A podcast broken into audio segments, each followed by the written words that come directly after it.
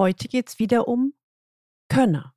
Erstens, was sind das für Menschen, Menschentypen, mit denen ich Gudrun Happig zusammenarbeite? So ganz in echt zum Anfassen. Heute exklusiv Dr. Dietmar Schlösser, aktuell Director Digitalization and Innovation bei der TÜV Nord Group. Lernen Sie die Person und auch ihre Weiterentwicklung kennen, hautnah.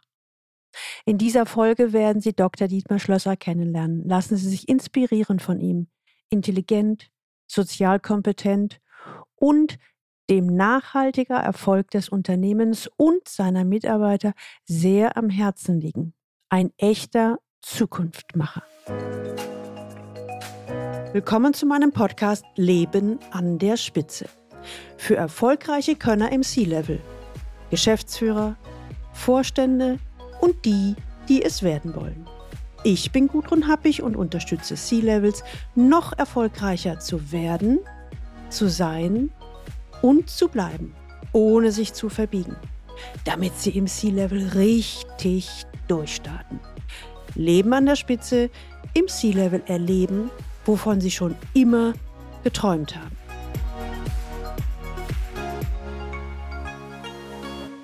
Sie kennen mittlerweile das Format des Könner-Interviews. Ich führe ein Interview mit einem echten Klienten und wir reden offen und Klartext. Sie erhalten Einblick in Menschen und Persönlichkeiten, mit denen ich zusammenarbeite und zwar sehr, sehr gerne. Wer ist das? Wie tickt er? Was bewegt den? Was hat er oder sie schon gerockt bzw. auf den Weg gebracht? Es geht also um die Person und deren Weiterentwicklung. Wenn Sie heute das erste Mal den Leben an der Spitze Podcast hören, dann empfehle ich Ihnen, sich unbedingt in den Galileo Letter einzutragen unter der Adresse www.leistungsträger mit ae blog.de. Da bekommen Sie ein paar gute Impulse, wie Sie die Herausforderungen im C-Level-Führungsalltag leichter lösen. Ich lade Sie ein, heute einen meiner langjährigen und wertgeschätzten Klienten, Dr. Dietmar Schlösser, persönlich kennenzulernen. Er ist ein echter Könner, starten wir los. Hallo, Herr Schlösser, oder ich möchte genauer sagen, Herr Dr. Dietmar Schlösser. Wir kennen uns jetzt seit gut zehn Jahren. Das, das ist mir nochmal bewusst geworden, als ich mich vorbereitet habe. Das ist eine halbe Ewigkeit oder sogar eine ganze Ewigkeit. Und heute wollen wir ein Interview führen und ich freue mich total, dass Sie sich bereit erklärt haben, ein sogenanntes Könner-Interview. Und an dieser Stelle schon mal ganz, ganz vielen Dank. Bevor wir gleich ins Gespräch gehen, ich habe zwei Teile vorbereitet. Einmal Herr Schlösser auf den Punkt, beziehungsweise ich habe eine Frage noch. Äh, Sie sind zwar promovierter Physiker, aber darf ich trotzdem der Einfachheit halber immer Sie beim Namen Schlösser nennen? Ja, Frau Happig, das ist überhaupt gar kein Problem. Super, ne? ähm, und der zweite Teil kommen wir dann äh, drauf äh, gleich zu. Also, Herr Schlösser auf den Punkt. Verheiratet, ein Sohn. Sie sind aktuell 53 Jahre alt. Sie leben in Bonn, auch gerne in Bonn. Sie lieben es, draußen zu sein, entweder Kajak fahren, laufen oder auch mit der Familie unterwegs sein. Sie sind begeisterter Leser und schauen gerne gute Filme, angefangen vom Foundation-Zyklus von Isaac Asimov bis zu der Pate. Und immer wenn wir zusammengearbeitet haben, haben sie immer mal wieder, kennen Sie das, kennen Sie den? Und ich stand da immer und dachte, boah, was liest der für tolle Sachen? Was guckt er sich für tolle Filme an? Deswegen musste ich jetzt auch ein bisschen mhm. raten bei dem Namen. Jetzt zum zweiten Punkt, Ihre Biografie. Und ich lese mal vor, was mir zu Ihnen eingefallen ist. Okay? Mhm. Sie sind promovierter Physiker, starteten ihre Karriere als Physiker beim Forschungszentrum Jülich, um dann in die IT als Führungskraft zu wechseln und ihrem weiteren Weg bei namhaften Unternehmen wie zum Beispiel Procter Gamble, Hewlett Packard und Deloitte fortzusetzen. Bei Deloitte waren sie CIO, bei Compo Group Medical SE waren sie Global CIO Heute sind Sie Direktor Digitalization und Innovation bei der TÜV Nordgruppe. Stationen, also es sind ja schon mal echte mhm. Schlag, also tolle Firmen. Und so wie ich mitbekommen habe, Stationen, in denen sie sehr viel gelernt haben und die sie auch geprägt haben. Und ich weiß auch, dass sie echt nicht so viel gelobt werden wollen und sie es lieben, bodenständig und wenig selbstdarstellend durchs Leben zu gehen. Und trotzdem möchte ich einfach mal ein paar Sachen erwähnen. Sie haben nämlich beim CIO des Jahres für alle Nicht-ITler, es ist die höchste deutsche IT-Auszeichnung, haben Sie mehrfach, ich sag mal, abgeräumt. In der Zeit von 2010 bis 2015 sogar insgesamt viermal das muss man schon mal mindestens erwähnen, auch für Sie als bodenständigen Menschen. Und in Ihrem LinkedIn-Profil habe ich gelesen, ich stehe für empathische Führung mit Authentizität und durch gelebtes Vorbild. Und aus meiner Erfahrung, so wie ich sie kenne, das kann ich bestätigen und absolut unterschreiben. Wie kommt es zu unserem Kontakt? In 2013, ich habe so die ganzen Mails nochmal durchgeforstet, haben sie das erste Mal den Kontakt zu mir gesucht. Damals waren sie 43 Jahre alt. Sie haben mich über Google gefunden und in Ihrer ersten Mail formuliert, seit einiger Zeit lese ich mit großem Interesse Ihren Galileo-Letter und möchte gerne gemäß des auf Ihrer Webseite abgebildeten typischen Ablaufs des Coaching-Prozesses für Führungskräfte in die Kontaktphase treten, um eine Entscheidung in Sachen Einzelcoaching zu treffen. Damals waren Sie als CIO bei Deloitte und auf der Suche nach dem nächsten Sprung. Was ich sehr spannend fand, Sie haben es so beschrieben, ich möchte die Organisation zukunftsfähig für die Zeit nach mir aufstellen und selbst den passenden nächsten Schritt machen. Das heißt auch da, das ist eigentlich für so ein roter Faden, der mir bei Ihnen immer aufgefallen ist. Sie gucken nie nur auf sich selbst, sondern gucken immer im Gesamtzusammenhang und auch für das Umfeld oder das Unternehmen, in dem Sie gerade tätig sind. Und im ersten Kontakt formulierten Sie, weil ich Sie natürlich gefragt habe, was ist denn der Auslöser gewesen für die Suche nach einem Coach? Naja, ich habe gute Erfahrungen gemacht, neuen Herausforderungen mit neuen Ansätzen zu begegnen, frei nach Albert Einstein. Probleme kann man niemals mit derselben Denkweise lösen, durch die sie entstanden sind. Und sie formulierten weiter, in meinem Leben war ich immer dann erfolgreich, wenn ich ein klar umrissenes Ziel verfolgt habe. Je klarer, desto erfolgreicher. Ich möchte also mit Hilfe des Coachings das nächste große Ziel formulieren. Ich vermute, dass Sie da irgendwie später noch ein bisschen was dazu mhm. mehr erzählen werden.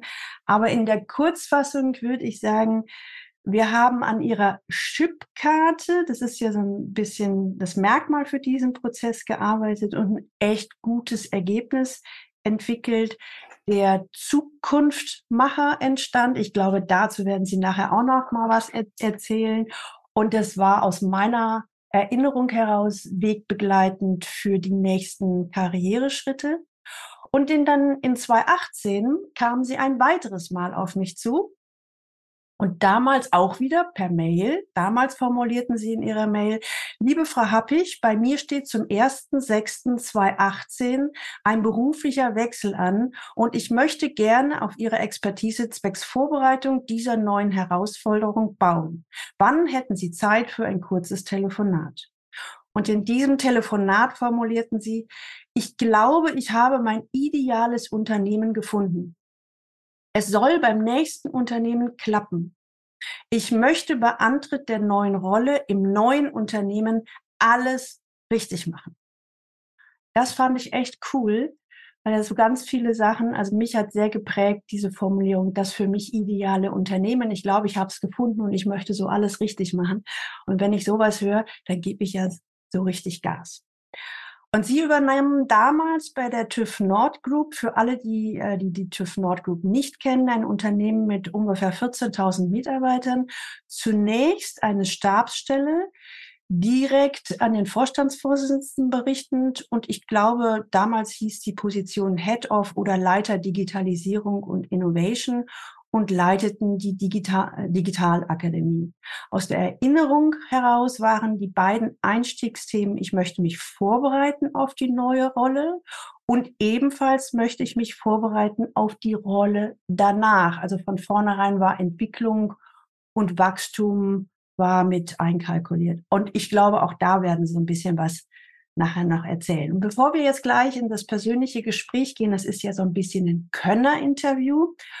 Und deswegen möchte ich aus meiner Sicht mal formulieren, warum ich der Meinung bin, dass Sie ein Könner sind. Sie sind sehr reflektiert, offen und offen an sich zu arbeiten. Sie sind offen, sich Unterstützung von außen zu nehmen Sie arbeiten immer wieder aus meiner Sicht auch sehr intensiv an sich und sie sehen sich selbst sehr realistisch. Also es ist gar nicht so, dass sie sagen, oh, jetzt bin ich so der tollste Mensch, sondern sie sagen, die Welt ist, wie sie ist. Da sind tolle Sachen dabei, da gibt es blöde Sachen dabei. Und sie geben dem Wort Selbstverantwortung einen extrem hohen Stellenwert. Was auch bedeutet, Selbstverantwortung da, was ist denn auch mein Teil dafür und was ist der Teil des Umfeldes? Und aus meiner Sicht sind sie der Inbegriff des modernen Zukunftmachers. Deswegen finde ich ja den äh, Titel auch so schön für Sie. Eine sehr angenehme Persönlichkeit, die andere groß werden lässt. Also was ich wie so ein roter Faden auch in der Zusammenarbeit mitgekriegt habe. Es geht nie darum, dass Sie auf der Bühne stehen, sondern immer dass sie die Guten versuchen, die Guten in ihrem Umfeld zu sammeln und die richtig nach vorne zu pushen. Und vielleicht erzählen sie es nachher auch. Da gibt es einige Beispiele, äh, bei denen das richtig gut geklappt hat. Und in der ganzen Zeit, immerhin zehn Jahre, ist viel passiert. Ich glaube, das werden Sie aus Ihrer Sicht auch selbst erzählen. Und ich würde jetzt gerne die Brücke schlagen, um mit Ihnen ins Gespräch zu kommen, denn ich denke, unsere Hörer wollen jetzt endlich wissen, Mann, hab ich laber nicht rum, lass den Dietmar Schlösser erzählen. Ja, vielen Dank, Frau Happig. Ähm, äh, das waren sehr, sehr freundliche und positive Worte. Äh, herzlichen Dank dafür. Ich habe dann eben festgestellt, dass ich vor zehn Jahren schon sehr anspruchsvolle Mails geschrieben habe. Äh, Stichwort in die Kontaktphase treten. Da muss ich schon ein bisschen schmunzeln. Äh, aber äh, sei es drum. Ähm, ja, gerne. Also Prima. So, ich habe ja aus meiner Sicht die ganze Zeit erzählt. Jetzt hören wir uns doch mal Ihre Sichtweise an. Wie sind Sie denn beim ersten Mal auf mich gekommen? Und was waren Schlüsselmomente, dass Sie gesagt haben, oh ja, das könnte Sinn machen mit der Zusammenarbeit? Ja, also bis ich dann 2008 bei, bei Deloitte anfing und ähm, erstmalig eine CIO-Rolle übernahm, war das immer so mein, mein großes Ziel gewesen. Äh, innerhalb ähm, der IT, in der ich als Führungskraft tätig war, mal die Gesamtverantwortung zu übernehmen. Also auch da schon der Gedanke, mehr Verantwortung zu übernehmen. Und das ist dann in dem Umfeld eben halt auch die Chief Information Officer Rolle. Nur ist für mich so eine Rolle kein Selbstzweck, sondern äh, dann habe ich mir halt, natürlich muss man sich da erstmal etablieren, man muss sich behaupten, man muss dann auch erstmal Fuß fassen, so würde ich das bezeichnen. Und dann aber eben gleich die Frage, was mache ich jetzt äh, mit dieser Rolle? Jetzt hast du dieses Ziel erreicht. Du kannst dich ja jetzt nicht äh, jahrelang zurücklehnen und sagen, toll, man kann man schon, aber äh, das war jetzt nicht mein, mein Ansinnen, sondern was mache ich jetzt damit? Wozu nutze ich das jetzt? Was soll als, als nächstes kommen? Ähm, um, weil ich halt auch ständig in der Tat, das hatten Sie eben auch anklingen lassen, mich weiterentwickeln möchte. Mhm. Und das war die große Frage.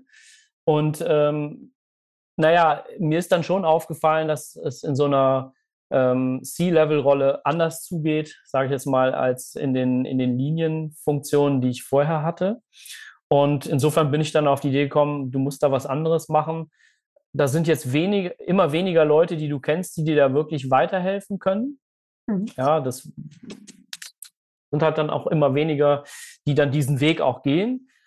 Und ähm, habe mir dann überlegt, naja gut, äh, da muss ich halt jetzt einfach mal schauen, ob ich da nicht hier auf externe Hilfe zurückgreifen kann und habe dann gezielt, habe mich gezielt umgeschaut, habe das damals auch mit meinem, äh, mit meinem Chef besprochen, dass ich da gerne, ja, mir da einen Coach zulegen möchte um da auch wirklich noch besser zu werden ähm, in, der, in der aktuellen Rolle und dann eben auch um eine Weiterentwicklung anzustoßen, was ähm, auf sehr viel ähm, ja, Wohlwollen stieß. Also bin ich auch sehr, mhm. sehr dankbar dafür. Ja, und dann begann die Suche, äh, habe mir ein bisschen Zeit auch gelassen, weil mir halt klar war, das funktioniert nur dann, wenn das irgendwie auch ähm, ja, zu mir passt. Das ist mhm. was sehr, sehr Individuelles. Und äh, ja, dann äh, bin ich auf der Suche dann irgendwann auf sie aufmerksam geworden. In, in der Tat war der, war der äh, Galileo Letter äh, damals äh, ein guter Einstiegspunkt, um einfach mal so mitzubekommen, welche Themen haben sie, wie gehen sie die Themen an.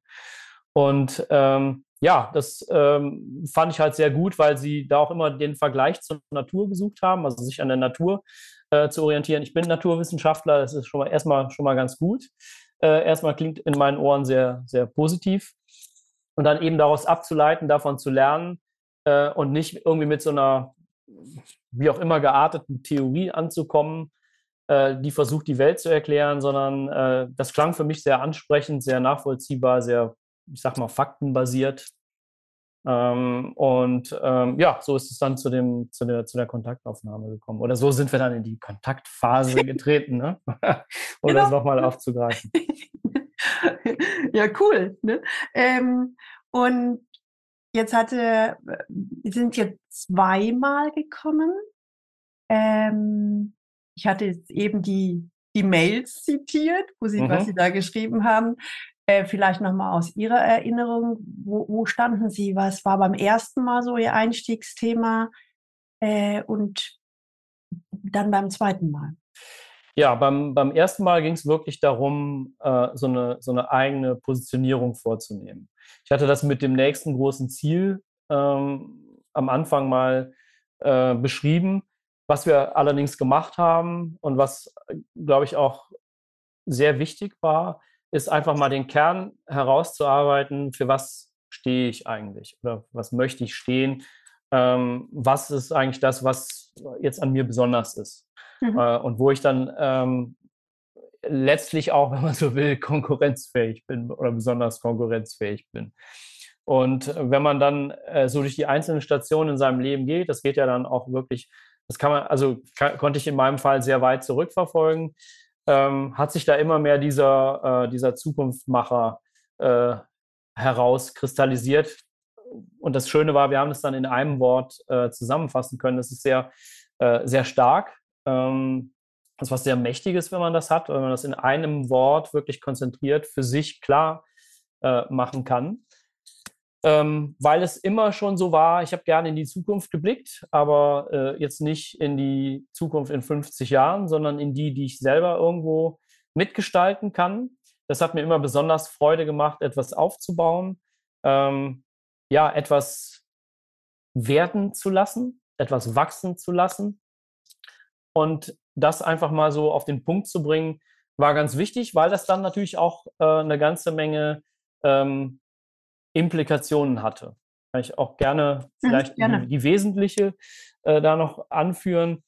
Äh, ich kann mich da noch ganz gut dran erinnern, wo es dann um verschiedene ja, Ausprägungen einer CIO-Rolle äh, ging. Und ähm, ich hatte dann äh, auch schon an anderer Stelle, also vor meiner CIO-Tätigkeit, ähm, mich sehr, war ich sehr stark im Kostendruck ausgesetzt äh, oder musste ähm, Organisationen äh, erneuern. Ja, ähm, und hatte das auch recht erfolgreich gemacht. Und da ging es halt dann um bei den Zukunftsoptionen darum, ja, sowas, ne, sowas könnte ich ja grundsätzlich machen. Und das steht aber ganz klar im Widerspruch zu dem Zukunftsmacher. Ne? Also äh, nur weil man irgendwie, ich sage das jetzt mal, sanieren kann, äh, muss man das nicht unbedingt machen. Heißt das noch lange nicht, dass das das Richtige für einen ist, sondern Zukunftsmacher wäre ja eher etwas Neues aufzubauen. Und das ja. ist eine ganz andere Ausprägung. Und das hat mich damals wirklich äh, sehr stark ins, ins Nachdenken gebracht. Ähm, denn am Ende muss ich mich ja auch immer wieder, ich glaube, das geht allen Menschen so, auch äußeren Einflüssen ähm, ein Stück weit widersetzen. Ähm, es gibt dann bestimmte Rollen, da gibt es dann auch äh, sehr viel Geld dafür.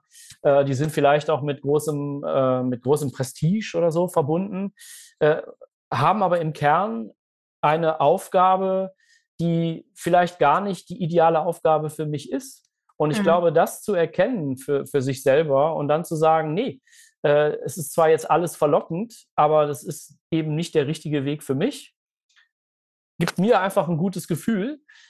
Denn am Ende geht es immer um bewusste Entscheidungen. Und wenn ich mich auch bewusst für oder gegen etwas entscheiden kann und das im Nachhinein auch ja immer wieder nachvollziehen kann, warum das eine sinnvolle Entscheidung für mich war, dann ist das einfach ein sehr gutes und sehr wichtiges Gefühl.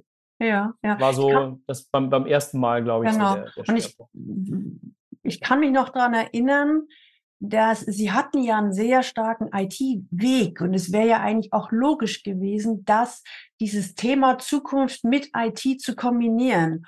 Und ähm, aus meiner Erinnerung haben wir ein paar Runden gedreht, klar zu kriegen, dass das wirklich was Neues ist. Ja.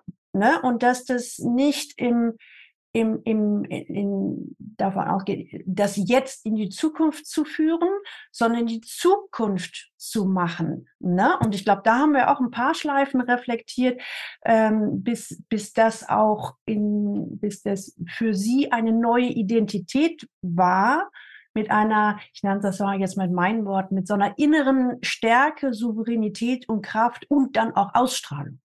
Was ihnen, glaube ich, auch im, im, ähm, im Bewerbungsprozess ziemlich äh, geholfen hat. Ja, Oder das ist am Ende, ja, äh, das ist am Ende ja immer die Frage, wie, wie, wie sicher fühle ich mich. Und es mhm. hat äh, ganz bestimmt dazu beigetragen, dass ich da eben auch mit einer inneren Sicherheit und Ruhe äh, auftreten konnte, weil ich einfach wusste, das ist das, was zu mir passt, das ist das, was ich kann und jetzt geht es im Grunde genommen nur darum, in Anführungsstrichen nur, darum, dass andere Leute das auch erkennen oder dass ich das halt einfach irgendwo auch rüberbringen kann. Ja. das war schon sehr, sehr, sehr hilfreich. Trotzdem braucht man aber immer noch äh, am Ende Mut dazu. Und das ist das, was ich festgestellt habe. Ich habe ja dann noch eine, eine Weile als äh, CIO weitergemacht. Bin dann auch äh, bei der CompuGroup Medical gewesen, sehr spannendes Unternehmen. Habe da auch mehr Verantwortung getragen. Ähm, aber mir ist dann halt auch klar geworden, so der, der, der eigentlich entscheidende Schritt äh, ist, ist halt noch ein anderer. Äh, und ich bin dann halt tatsächlich in eine, wie Sie schon eben sagten, in eine Startstelle gewechselt, weil ich da wirklich den kompletten Fokus auf Digitalisierung und Innovation, also Neues erschaffen, Veränderung ja. äh, legen konnte. Und das ist schon eine Sache, wo ähm, das hat auch nicht jeder verstanden. Ne? Also, wo dann Leute mhm. sagen, ja, du bist jetzt für eine größere Organisation verantwortlich, warum wechselst du denn äh, jetzt in so eine Rolle? Ich habe, also im, im ersten Monat war ich alleine, dann kam im zweiten Monat jemand dazu, dann ein ganz kleines Team auch äh, erstmal gewesen, ist auch jetzt nicht groß. Äh, und es gibt ja dann viele Leute, äh, die das irgendwie so als Bedeutungsverlust wahrnehmen äh, würden. Und das ähm, einfach Aber diesen Schritt nicht, zu. Oder? Ja, nee, genau, aber diesen Schritt dann zu gehen und zu sagen, so, ich, ich muss jetzt wirklich was verändern. Ich muss wirklich auch die Ausrichtung verändern. Es wäre für mich viel einfacher, jetzt in dieser CIO-Schiene zu bleiben. Ja, das versteht auch jeder, das muss ich nicht erklären. Da sagt jeder, ja, das haben sie ja jetzt so und so viele Jahre gemacht. Wir glauben ihnen, dass sie das können. Aber dann eben so genau diesen, diesen, diesen Schritt zu gehen, äh, das hat bei mir dann auch gedauert, bis mir klar war, dass das einfach der Schritt ist, den ich jetzt auch gehen hm. muss. Ja. Ja, ne? Sie haben in einem Nebensatz erwähnt, dass das braucht auch Mut. Ja, und ich, ich stimme Ihnen absolut zu, das sehe ich auch so, das braucht Mut. Und aus meiner Wahrnehmung kann dieser Mut nur kommen, wenn ich im Innern absolut klar bin. Wenn ich wirklich weiß, es ist jetzt keine Kopfgeburt oder das war, weil ich gut oder schlecht geträumt habe, sondern das hat sich wirklich entwickelt. Also ich glaube, wir haben auch eine, eine Weile an, äh, an dieser Positionierung auch gearbeitet, dass es wirklich klar ist, dass es wirklich in, nennen das jetzt mal in ihrer DNA ist. Und dann kam dann irgendwann auch der Punkt zu sagen, hey, jetzt bin ich jetzt, jetzt bin ich soweit, jetzt kann ich mutig den nächsten Schritt gehen. Und ähm, kommen wir zum zweiten, wo sie dann ja in ihrem äh, idealen Unternehmen oder zumindest hatten sie so in der Mail geschrieben, ich glaube, ich habe mein ideales Unternehmen und die ideale Position äh, gefunden. Was war der Grund, damals wiederzukommen? Ja, das war ähm, die Erkenntnis, äh, dass halt sehr wichtig ist, von Anfang an äh, die Dinge auch mit Überlegungen anzugehen. Ähm, ab, ab, einer bestimmten Ebene, und das ist ja auch so ein Punkt, den Sie immer wieder sagen, auf der, auf der C-Level-Ebene gelten andere Regeln. Das ist so. Da muss man sich von dem, von dem Verständnis, dass man vielleicht aus der, aus der, aus der, aus der, aus der Linienfunktion hatte, ne, wie das dann immer funktioniert, muss man sich verabschieden. Und äh, es ist halt ganz wichtig, ähm, am Anfang das Umfeld richtig zu verstehen, also zu erkennen und zu verstehen. Denn nur dann kann ich halt in einer Organisation wirksam werden. Ne? Das ist, äh, geht ja immer, es geht dann am Ende immer darum, wie kann ich die PS auf die Straße bringen. Mhm. Dazu muss ich aber verstehen, wie die Straße aussieht, ob das überhaupt eine Straße ist. Ne? Vielleicht ist das auch irgendwas anderes. Und äh, es ist halt ganz wichtig, am Anfang sich dessen gleich bewusst zu sein und das sehr, sehr ernsthaft anzugehen und sehr viel Zeit reinzustecken.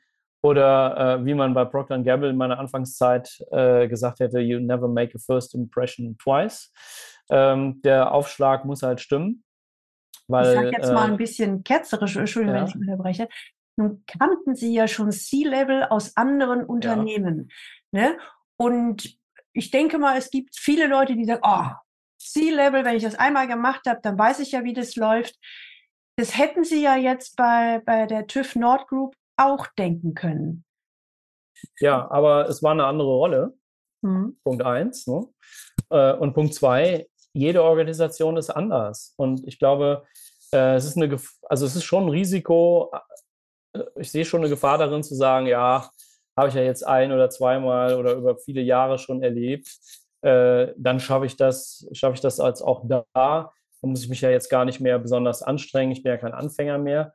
Mhm. Ähm, das ist aus meiner Sicht trügerisch. Also der, ähm, der Gefahr sollte man nicht äh, erliegen, sondern ähm, ich glaube, man muss in jeder Organisation fängt man irgendwo auch ein Stück weit von Null an mhm. äh, und muss sich auch darauf einlassen.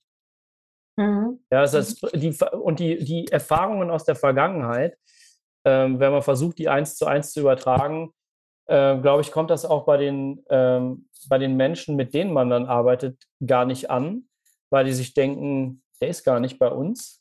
Ähm, der projiziert jetzt nur Dinge aus der Vergangenheit auf uns. Ja. Ähm, und deswegen, wie gesagt, bei Null anfangen und bereit sein, wieder von vorne zu lernen. Das halte ich für sehr wichtig. Ja. Schön.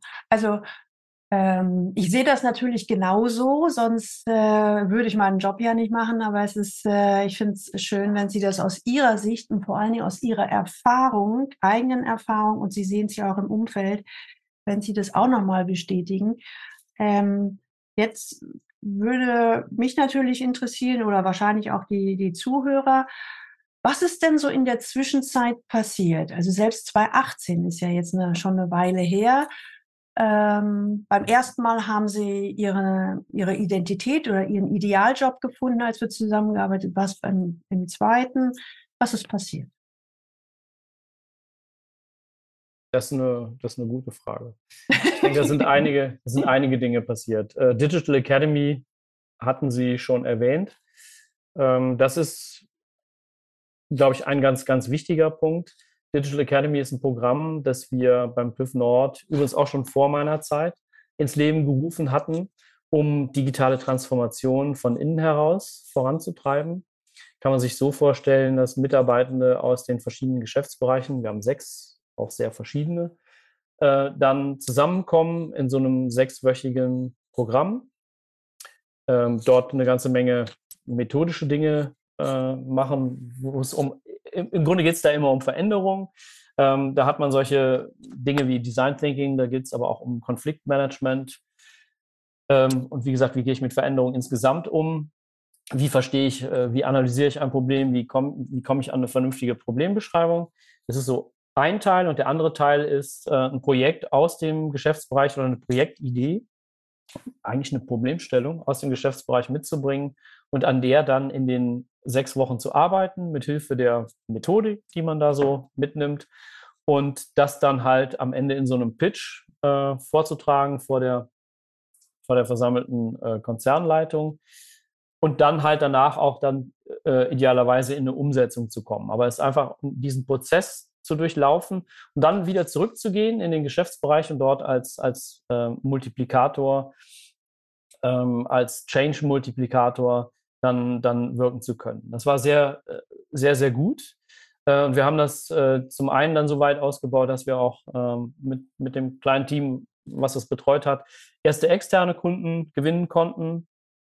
Das war auch eine sehr wichtige Erfahrung, einfach mal durch diesen Schmerz zu gehen, ähm, zahlende Kunden zu finden, indem man sein Programm auch anpassen muss. Auch da, wenn man dann sagt, das funktioniert bei uns intern super, machen wir jetzt genauso bei externen Kunden, äh, dann stellt man halt relativ schnell fest, dass das nicht funktioniert. Mhm. Äh, und das ist halt auch wichtig für, ich sage das immer im Team, äh, dass wir, wenn wir anderen helfen, dabei innovativer zu sein, müssen wir selber durch diese Schmerzen mal gegangen sein.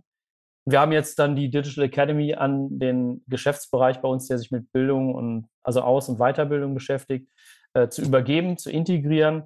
Und das folgt letztlich ja auch unserem Innovationsprozess. Wir haben das jetzt sozusagen, wir haben den, äh, das Minimum Viable Product äh, erfolgreich äh, platziert und äh, die Skalierung soll dann jetzt im äh, Geschäftsbereich passieren.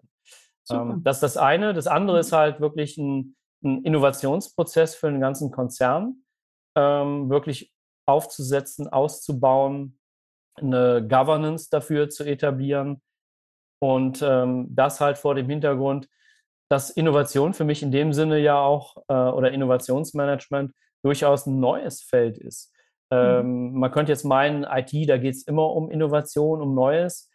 Ähm, aber hier geht es ja wirklich um die gesamte Innovation in dem, in dem Konzern, der ja, äh, wir sagen immer so schön, unter der Erde, auf der Erde, im Weltall ähm, mit den sechs Bereichen, also von Satellitenkomponenten bis äh, Testen bis äh, äh, bei der Bodenschatzförderung äh, unter, unterstützen, äh, seismische Untersuchungen zu machen, ähm, haben wir ja ein sehr breites äh, Spektrum da abzudecken. Und insofern war das schon ganz toll, sich in dem Umfeld zu etablieren. Und was ich da eben auch wichtig finde, ist, da in eine neue, nennen wir es mal, Community reinzukommen.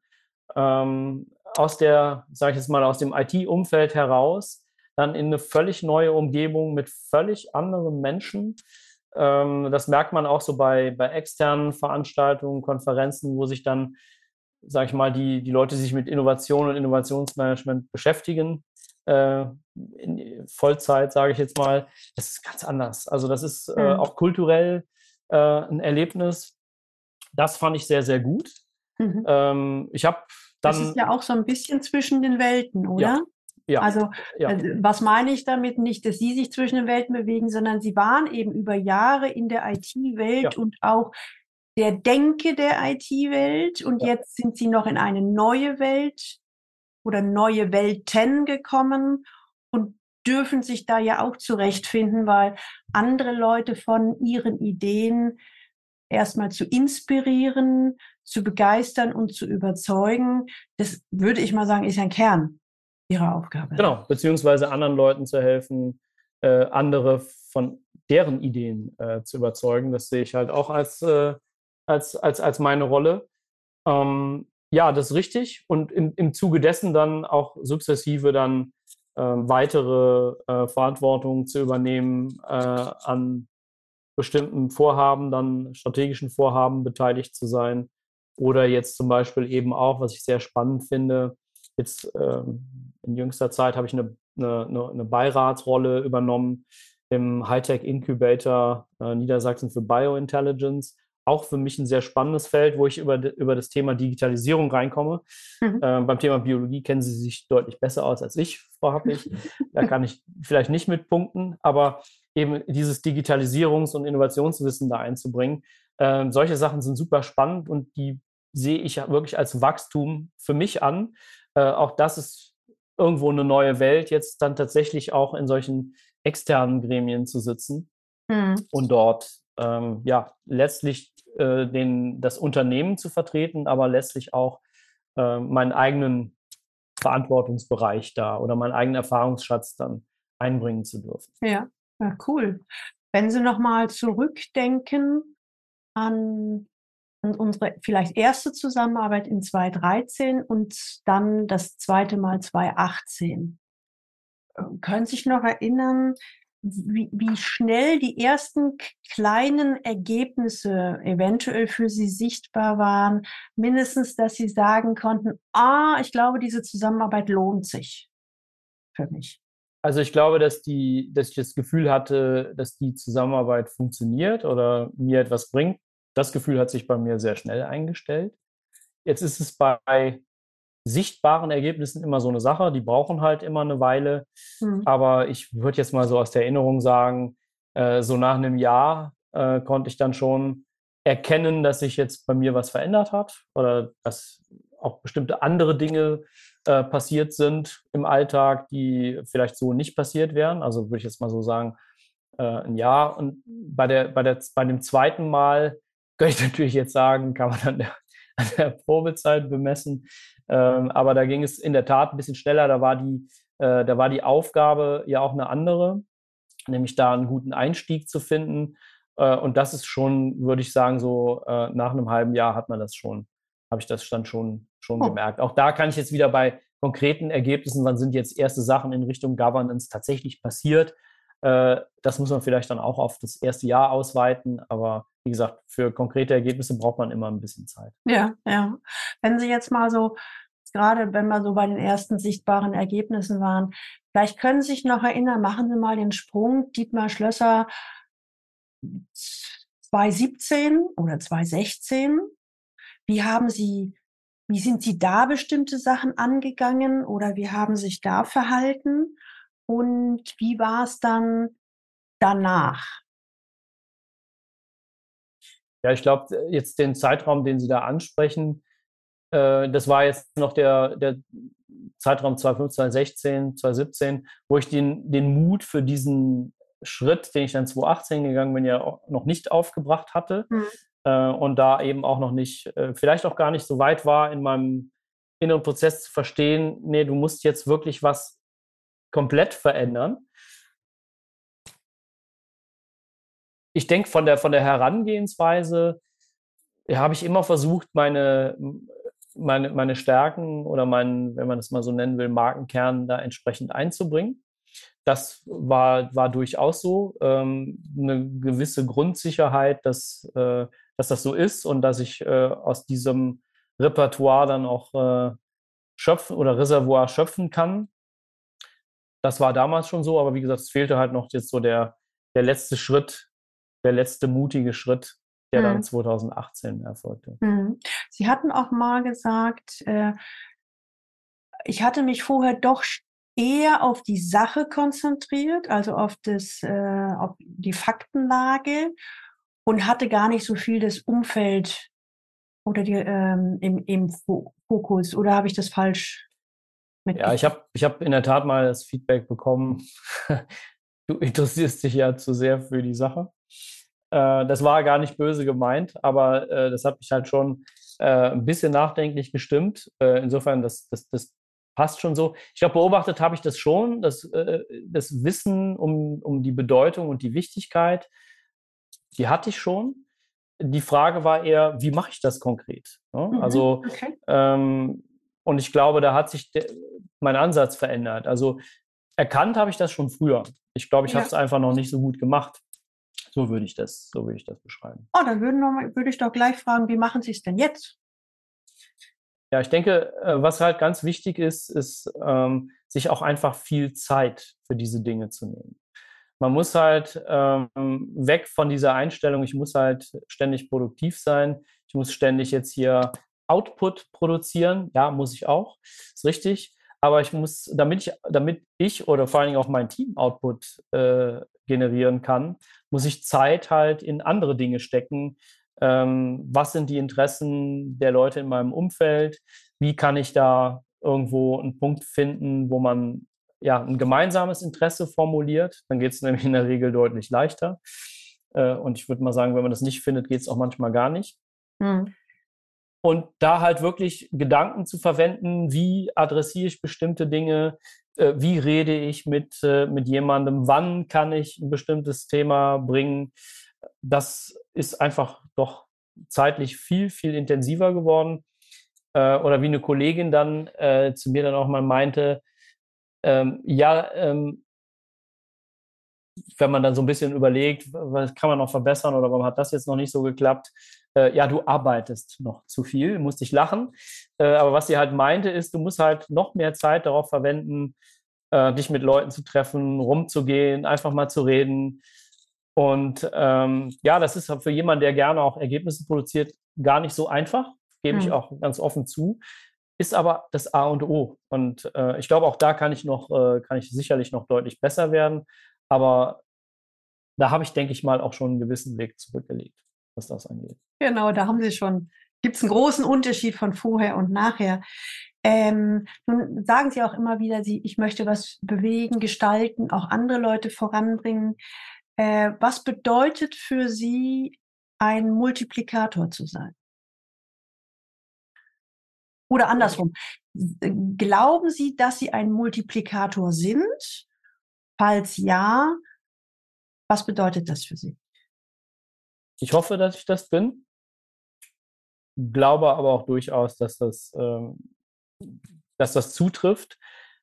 Man kann nicht immer alle erreichen, aber ich glaube schon, dass äh, so ein bisschen Wirkung schon nachweisbar ist. Und Multiplik Multiplikatoren sind für mich Menschen, die andere von etwas Neuem oder von einer Veränderung, von einer neuen Idee begeistern können. Das sind kurz und knapp aus ja. meiner Sicht Multiplikatoren. Super, super. Nun habe ich ja immer früher von Leistungsträgern gesprochen und heute so von, von, von Könnern und habe vorhin auch gesagt, warum ich so begeistert von ihnen bin und absolut überzeugt davon bin, dass sie zu meiner Lieblingszielgruppe gehören. Jetzt lasse ich Sie mal zu Wort kommen. Was bedeutet, wie würden Sie Leistungsträger oder Könner, was wäre so Ihre Definition? Ja, ein Könner ist in dem Sinne, äh, kann man vielleicht mit Profi umschreiben. Mhm. Also jemand, der es äh, nicht einfach irgendwie besser weiß, die Leute gibt es auch, sondern der es auch kann. Oder, ja, das ist, glaube ich, äh, ganz wichtig. Bei einem Leistungsträger würde ich da allerdings noch ein bisschen weitergehen. Ich sehe das dann immer in einem, in einem Dreiklang, Wissen, Können, Machen. Und am Ende kommt es aufs Machen an, wenn man Ergebnisse erzielen will. Und insofern wären Leistungsträger keine Besserwisser, sondern Bessermacher. So könnte man es vielleicht äh, mhm. formulieren. Leistungsträger sind halt sehr, sehr Output äh, gesteuert. Das hat Vor- und Nachteile. Ähm, aber ist erstmal ja was grundsätzlich sehr, sehr Positives, weil Leistungsträger, Leistungsträgerinnen halt Dinge voranbringen wollen. Und das hat immer mit Machen zu tun, immer. Ja. Machen nicht um die, ich sag mal, um die Schulterklappen, um, um genau. die Medaillen an den Schulterklappen zu erhöhen, sondern machen im Sinne von bewegen. Und ich genau. glaube, da sind wir uns auch einig. Es geht nicht um die eigene Karriere. Also es geht auch um das eigene Vorwärtskommen, aber es geht vielmehr darum, in einer Mannschaft, in einem Genau. Unternehmen genau. in einer Gemeinschaft was zu bewegen. Machen, nicht posen. Ah, wie? Machen, nicht posen. Ja. Oder posten. Nee, posen. Posen, also genau, nicht. cool. Eine Klientin sagte mal, nicht labern, ja. liefern. Einfach machen. ja, genau. Cool. Wenn Sie mal so zusammen fassen und auf äh, die Zeit der Zusammenarbeit schauen. Was würden Sie sagen, welche Auswirkungen hatte das Coaching, ich mache mal mehrere Bereiche, erstens auf Ihre Karriere? Fragezeichen? Ja, das ist halt immer sehr schwer zu sagen. Es ist immer die Frage, wie wäre es gewesen, wenn, ne? wenn ich jetzt hm. kein Coaching gemacht hätte. Kann ich letztlich natürlich nicht beantworten. Ich bin aber davon überzeugt, dass meine Karriere anders verlaufen wäre, mit Sicherheit. Und ich glaube, es wäre mir sicherlich schwer gefallen, ich kann das an diesem, diesem Wechsel 2018 klar machen, ich hätte wahrscheinlich für mich keine Begründung gefunden, weshalb ich jetzt diese Rolle annehmen sollte oder wechseln sollte oder hätte mich da vielleicht gar nicht gesehen. Äh, das heißt, ähm, meine Entscheidungen treffe ich bewusster. Und ich glaube, ganz wichtig ist dabei eben auch die Erkenntnis, Karriere ist was sehr Individuelles. Jeder Mensch versteht etwas anderes darunter. Und es geht immer darum, die für, für sich selber passende Form der Karriere zu finden. Und äh, da musste ich mich dann auch erstmal freimachen von, sagen wir mal so, externen Vorstellungen, wie andere das sehen. Ich glaube, es ist wirklich zu wichtig zu erkennen, wer man ist und daraus abzuleiten, was dann die richtigen Schritte sind. Dann, hast, dann hat man so einen Kompass, äh, anhand äh, dessen man dann bewusste Entscheidungen treffen kann. Das, denke ich, ist eine ganz konkrete Auswirkung, ja, die ich äh, also mit Sicherheit bestätigen ja. kann. Cool, hört sich gut an. Ähm, was glauben Sie, welche Auswirkungen die Zusammenarbeit auf die Unternehmensentwicklung hatte? Ja, das ist natürlich noch, noch schwieriger äh, zu mhm. beantworten. Mhm. Ich würde es aber mal so sehen, da ich grundsätzlich und übrigens auch jetzt, ich habe das ja auch, äh, ich habe das ja auch bei, bei meinem jetzigen Unternehmen von vornherein angesprochen, dass ich das machen möchte. Ich bin da ich habe da sehr positive Erfahrungen gemacht. Das stößt auf sehr, sehr große Offenheit oder stieß bei mir immer auf sehr große Offenheit. Mhm.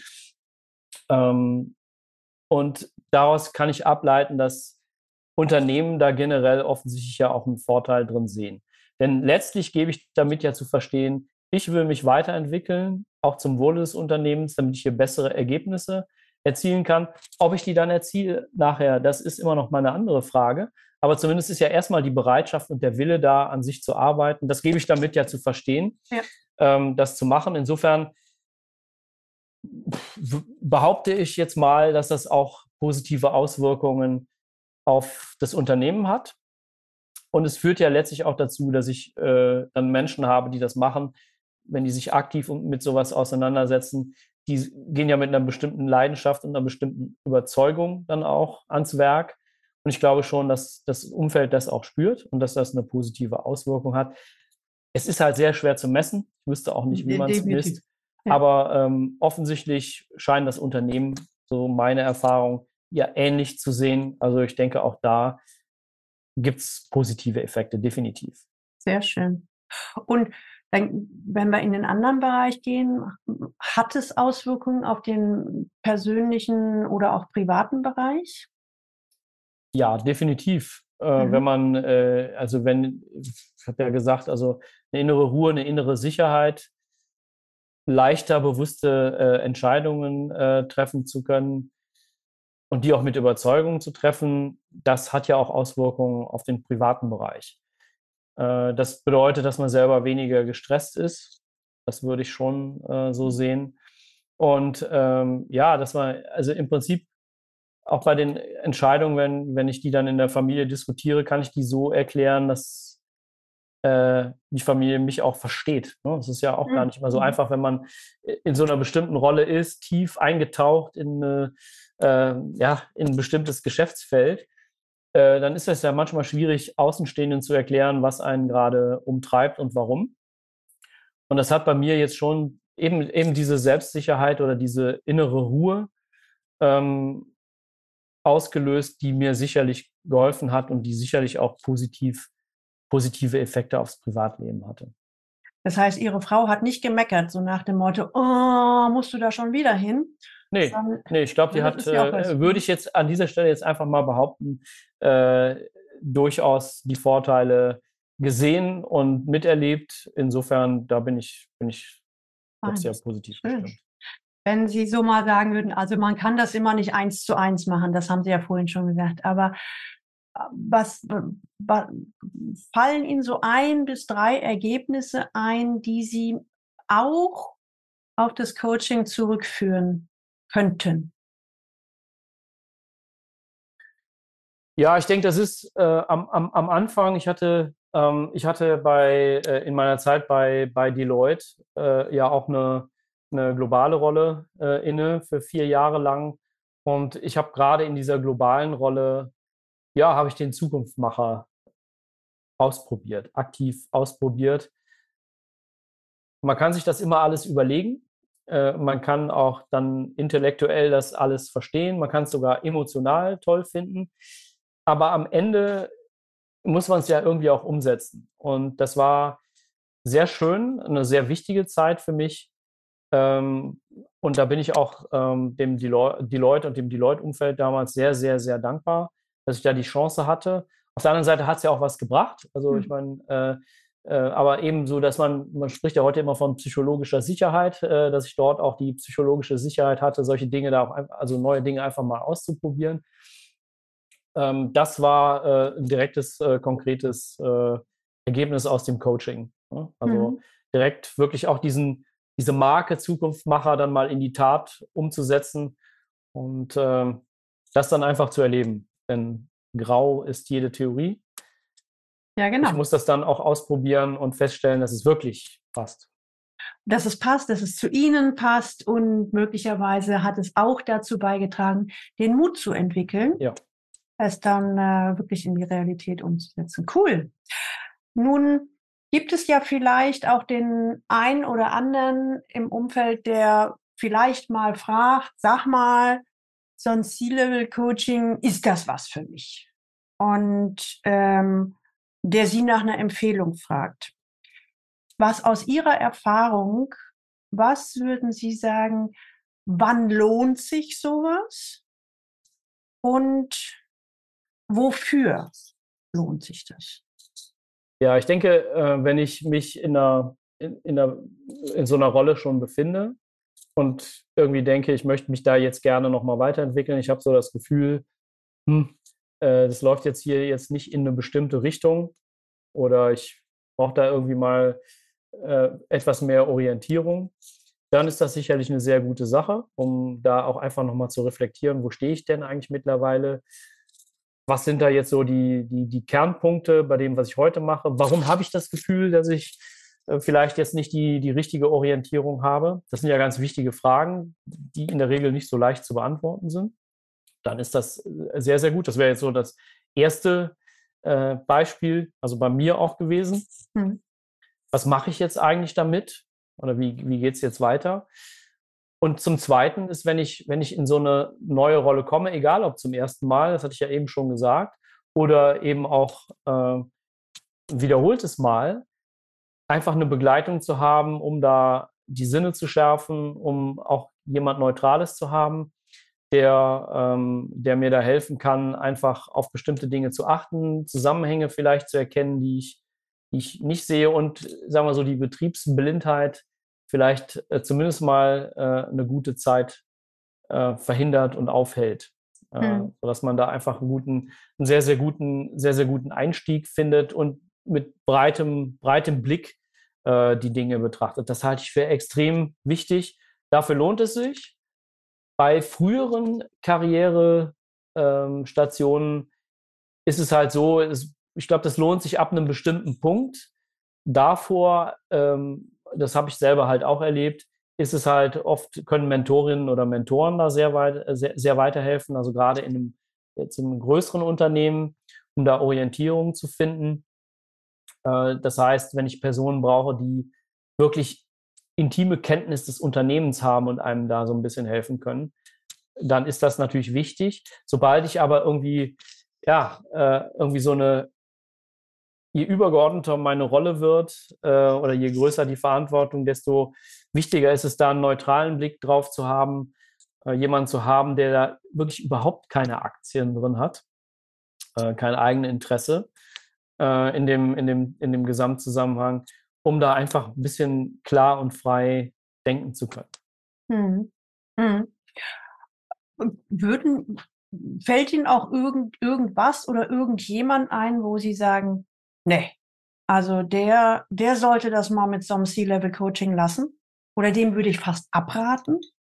Sie nicken? Ja, äh, ja, das sind, wenn es mir nur um mich selber und nur um meine eigene Karriere geht und ich äh, wenig jetzt wenig Interesse habe, äh, irgendwie äh, weniger Interesse habe, jetzt irgendwie, dass eine Organisation auch über mein Wirken hinaus äh, besonders äh, gut dasteht. Es klingt jetzt alles ein bisschen negativ, aber äh, also wenn meine eigene Karriere zu 100 Prozent im Vordergrund steht, so würde ich das mal formulieren. Ähm, und ich, dann ist das, muss man sich das überlegen, ob das, ob das wirklich sinnvoll ist, weil das schon irgendwo, Sie hatten es ja eben gesagt, eben so die Offenheit, sich weiterzuentwickeln, die Offenheit, sich auch ein Stück weit in Frage zu stellen. Und das ist halt auch nicht immer einfach und auch nicht immer schön. Ähm, das ist durchaus auch, ich würde es mal als Arbeit bezeichnen. Ja. Da muss man sich mit sich selber auseinandersetzen. Das ist nicht immer so einfach. Ähm, da würde ich sagen, lass es lieber. Ähm, ich, ich greife jetzt einfach mal zu einem Extrembeispiel. Also ich würde, ich würde behaupten, dass Donald Trump äh, kein äh, Coaching in Anspruch nimmt. Ja, also zumindest nicht sowas, was wir zumindest, machen. Zumindest nicht sowas. Und auf der anderen Seite, und das gehört auch dazu, äh, würde Donald Trump dann sagen, ja, ich bin aber auch viel erfolgreicher äh, als ihr. Ne? Also das sage ich halt, Karriere muss man immer, was ist einem wichtig? Karriere ist was sehr Individuelles. Und ähm, da gibt es verschiedene Sichtweisen. Ich will das jetzt gar nicht zu despektierlich klingen lassen, aber mhm. es ist halt wirklich so, so jemand würde halt sagen, ja, könnte gerne alles machen, ähm, habe ich aber auch alles ohne geschafft. Ähm, Sie haben mal, ich weiß gar nicht, ob Sie sich daran erinnern können, in irgendeinem Termin haben Sie mal gesagt, ja, solche Leute haben auch Berater, aber das sind Scheinberater. Können Sie sich noch daran erinnern? Ja. Das fand ich beeindruckend. Ja, gut, das ist aus, aus meiner Perspektive stellt sich das so dar. Ne? Ich mhm. denke, die, äh, die Leute, um die es da geht, sehen das komplett anders. äh, Habe ich jetzt gerade an dem extremen Beispiel erläutert. Und das ist auch völlig okay. Ich will das gar nicht, ähm, wie gesagt, es, äh, zu sehr werten. Es ist halt aus meiner Perspektive, sind das Scheinberater, sind halt ähm, Menschen, die mir jetzt überhaupt nicht weiterhelfen könnten, weil es um den, äh, um den äußeren Schein und nicht das Sein geht. Und äh, wenn es ums Sein geht, äh, ja, da geht es dann eher ums Eingemacht und das ist deutlich anstrengender, würde ich, würde ich behaupten. Ja, genau. Super. Wenn Sie nochmal so zurückgucken, zehn Jahre, ich weiß, es ist schwer, aber was ist so Ihre Hypothese? Wo wären Sie ohne unsere Zusammenarbeit? Das ist auch wieder eine sehr, sehr, sehr, sehr schwierige Frage. Ne? Was, ja. wäre, was wäre gewesen? dann wäre auch irgendwas gewesen. Ja, also da bin ich mittlerweile durchaus optimistisch genug, äh, zu sagen, wäre jetzt, also wäre jetzt, jetzt, wäre ich jetzt nicht in der Dystopie geendet, aber ich glaube schon, dass ich ähm, vielleicht kein so bewusstes Verhältnis zu dem, was ich tue und warum ich es tue, gefunden hätte. Mit Glück kann man dann trotzdem äh, in einer Tätigkeit enden, die genau passt. Hm. Ähm, weiß dann vielleicht auch gar nicht, warum das so ist, kann sich dann aber ja trotzdem freuen, äh, dass alles passt. Und ich glaube, ich hätte nicht bei weitem nicht so ein ausgeprägtes Bewusstsein für das, was ich tue. Und ich wäre an vielen Stellen auch unsicherer und der getriebenere. So würde ich das, äh, so hm. würde ich das, äh, so würde ich das formulieren. Insofern glaube ich, ich würde das gar nicht jetzt unbedingt nur an Karriere festmachen. Ich glaube, eher sagen zu können, dass das meine Lebensqualität gesteigert hat. So würde ich das, so würde ich das vielleicht formulieren, weil ich das sehe, sehe das immer als Gesamtpaket. Mhm. Ähm, eine Balance ist mir da halt sehr, sehr wichtig. Und ich glaube, ohne kann ich mir nur schwer vorstellen, dass ich die heutige, das heutige Maß an Balance, das ich habe, gefunden hätte. Schön. Schönes Schlusswort. Also da könnte ich jetzt noch zwei Stunden weiter mit Ihnen tiefer einsteigen. Boah, ich finde das echt ich bin sehr beeindruckt über Ihre Offenheit und ähm, was Sie erzählt haben, wie Sie es erzählt haben. Und ähm, ja, ich weiß schon, warum ich gerne mit Ihnen zusammenarbeite. Muss ich an dieser Stelle mal wirklich so auch sagen. Ähm, in, in den Shownotes, also andersrum, wären Sie offen, wenn der eine oder andere mal lesen möchte, sag mal, wie, wie, wer ist denn so der Schlösser und vielleicht habe ich auch Lust, mit dem mal in Kontakt zu treten, ähm, dürften wir irgendwie Kontaktdaten in den Shownotes mit reinpacken? Ja, das ist kein Problem. Ja? Okay, ja. dann kündige ich jetzt schon mal an. Also wir werden wahrscheinlich das LinkedIn-Profil, mhm. ich vermute auch von der Webseite TÜV Nord. Ja, wobei jetzt für direkte Kontaktaufnahme wäre LinkedIn das einfachste. Genau. Ne? Also das heißt, das packen wir in die Show Notes rein und echt ganz vielen lieben Dank für die Zeit, für Ihr Engagement, für Ihre Offenheit. Ja, einfach toll. Danke. Ja, auch von meiner Seite herzlichen Dank. Hat mir sehr viel Spaß gemacht. Okay. Wie immer. Danke. Bis dahin. Jo, bis dann. Konnten Sie sich mit Dr. Dietmar Schlösser identifizieren? In den nächsten Monaten folgen weitere Könner-Interviews. Bleiben Sie dran. Wollen Sie auch Ihrer Karriere einen Schub geben? Wollen Sie auch eine Führungskraft sein, mit der jeder zusammenarbeiten will? Wollen Sie eine Führungskraft sein, die ein echtes Erfolgsversprechen ist? Nehmen Sie Kontakt auf Schreiben Sie mir unter info at galileo-institut.de und wir finden eine Lösung, die zu Ihnen und Ihrem Unternehmen passt.